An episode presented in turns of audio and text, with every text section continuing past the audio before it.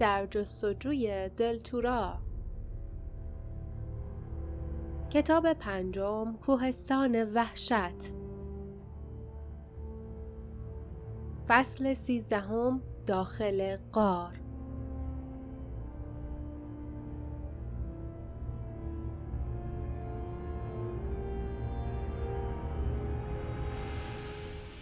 جاسمین با درماندگی تاب می‌خورد. تنها چیزی که باعث شده بود به انتهای آن تله سقوط نکند آستینش بود که لیف آن را محکم گرفته بود. گودال عمیق بود اما لیف می توانست برق سفیدی را ته آن ببیند. وقتی فهمید آن چیزهای سفید استخوان هستند دلش زیر و رو شد. بی تردید آنها استخوانهای متجاوزان بودند. وقتی همسفران سعی داشتند در را باز کنند به احتمال زیاد کوتوله ها از میان روزنه های توی سنگ ها آنها را تماشا کرده بودند و یکی از آنها که باورش شده بود سه نفر دیگر قربانی شوخی مرگبارشان می‌شوند بلند خندیده بود. لیف با خشم دندانهایش را به هم سایید. سپس باردا کنار لیف زانو زد و با کمک یکدیگر جاسمین را بالا کشیدند. لیف گفت ما باید خلاف شعر عمل کنیم. اگه می‌خوایم به سلامت وارد بشیم باید در رو هل ندیم بلکه بکشیم. آنها در را کشیدند تا اینکه با صدای تقی بسته شد. بعد بار دیگر تیر را توی قفل چرخاندند. آن را باز کردند و دوباره در را کشیدند. تخت سنگ عظیم با صدای ناهنجاری به آسانی به طرف بیرون حرکت کرد. درست همانطور که به طرف داخل حرکت کرده بود. باردا چند تیر از روی زمین برداشت و آنها را توی تاریکی در جایی پرت کرد که گودال دهان باز کرده بود. تیرها به فلزی خوردند و دنگ صدا دادند. لیف گفت همونطوری که فکر می کردم در حالت معمولی روی گودال پوشیده است. فقط وقتی در و هل میدن سرپوش روی گودال کنار میره. باردا قرولون کرد. حقه شیطانی بود. لیف اگه منو تو شک نکرده بودیم؟ پرین وسط حرفشان پرید. بهتون گفتم که کوچوله ها باهوشن. اونا باهوشن. از غریبه ها هم بدشون میاد. شوخی های بیرحمانه هم دوست دارن. باید خیلی خیلی مواظب باشیم. اگه هنوزم دارن ما رو تماشا می‌کنن می‌دونن که حقشون نگرفته. اون وقت یک کار دیگه می‌کنن. این بار کسی با او بحث نکرد. آنها وارد شدند. با سپرهایشان به زمین مقابل پایشان ضربه می‌زدند. تا از امنیت آن مطمئن شوند. به هر صدایی گوش می‌دادند اما همه جا ساکت بود. تونل بلندی که از بیرون در دیده بودند جلوتر بود. زیر نور لرزان مشعل چهره هایشان مثل شبه شده بود. در تونل پیش می رفتند. فقط جاسمین و پرین می توانستند بیستند. اما حتی آنها هم مجبور بودند سرشان را خم کنند.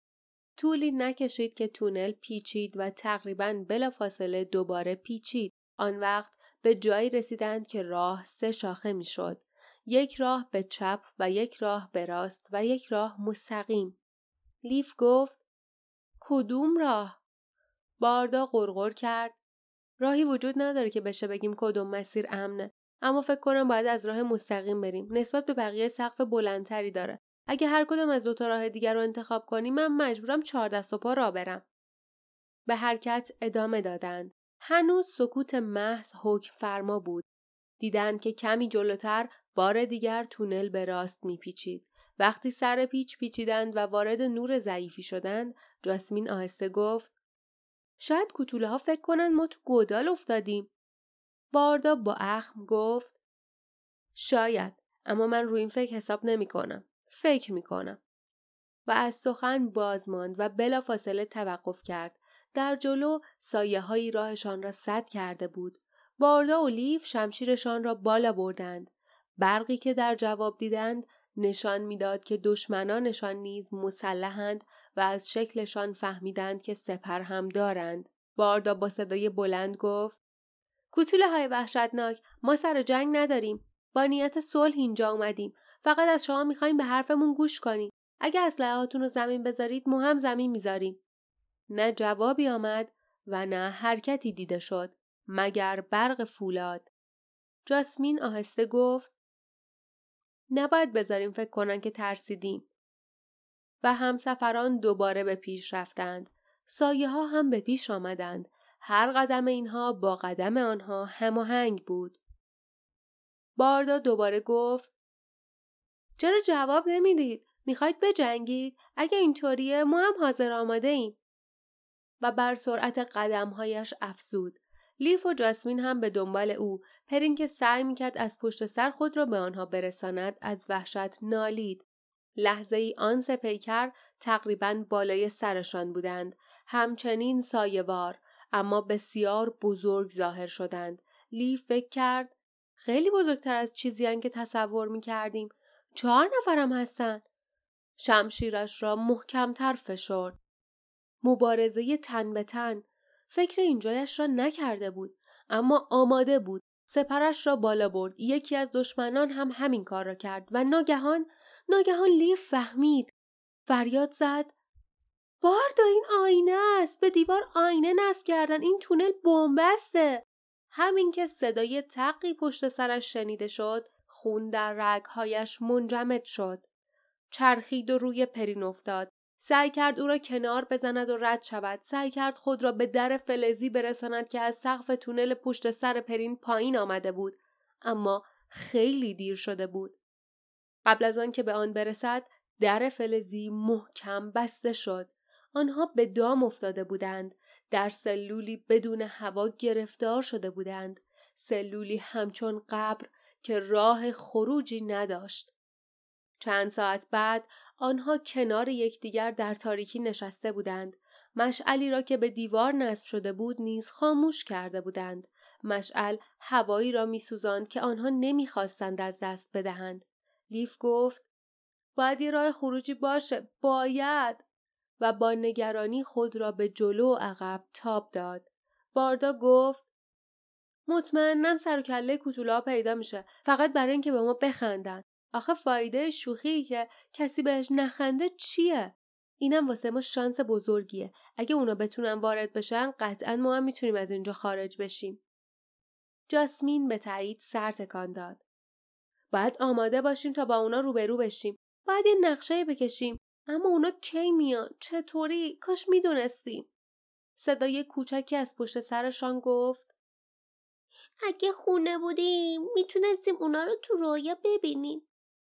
هر سه برگشتند. کم و بیش پرین را فراموش کرده بودند. با چشمانی که از ترس گرد شده بود گوشه این نشسته و پنجه هایش را محکم در هم گره کرده بود. به آرامی تکرار کرد.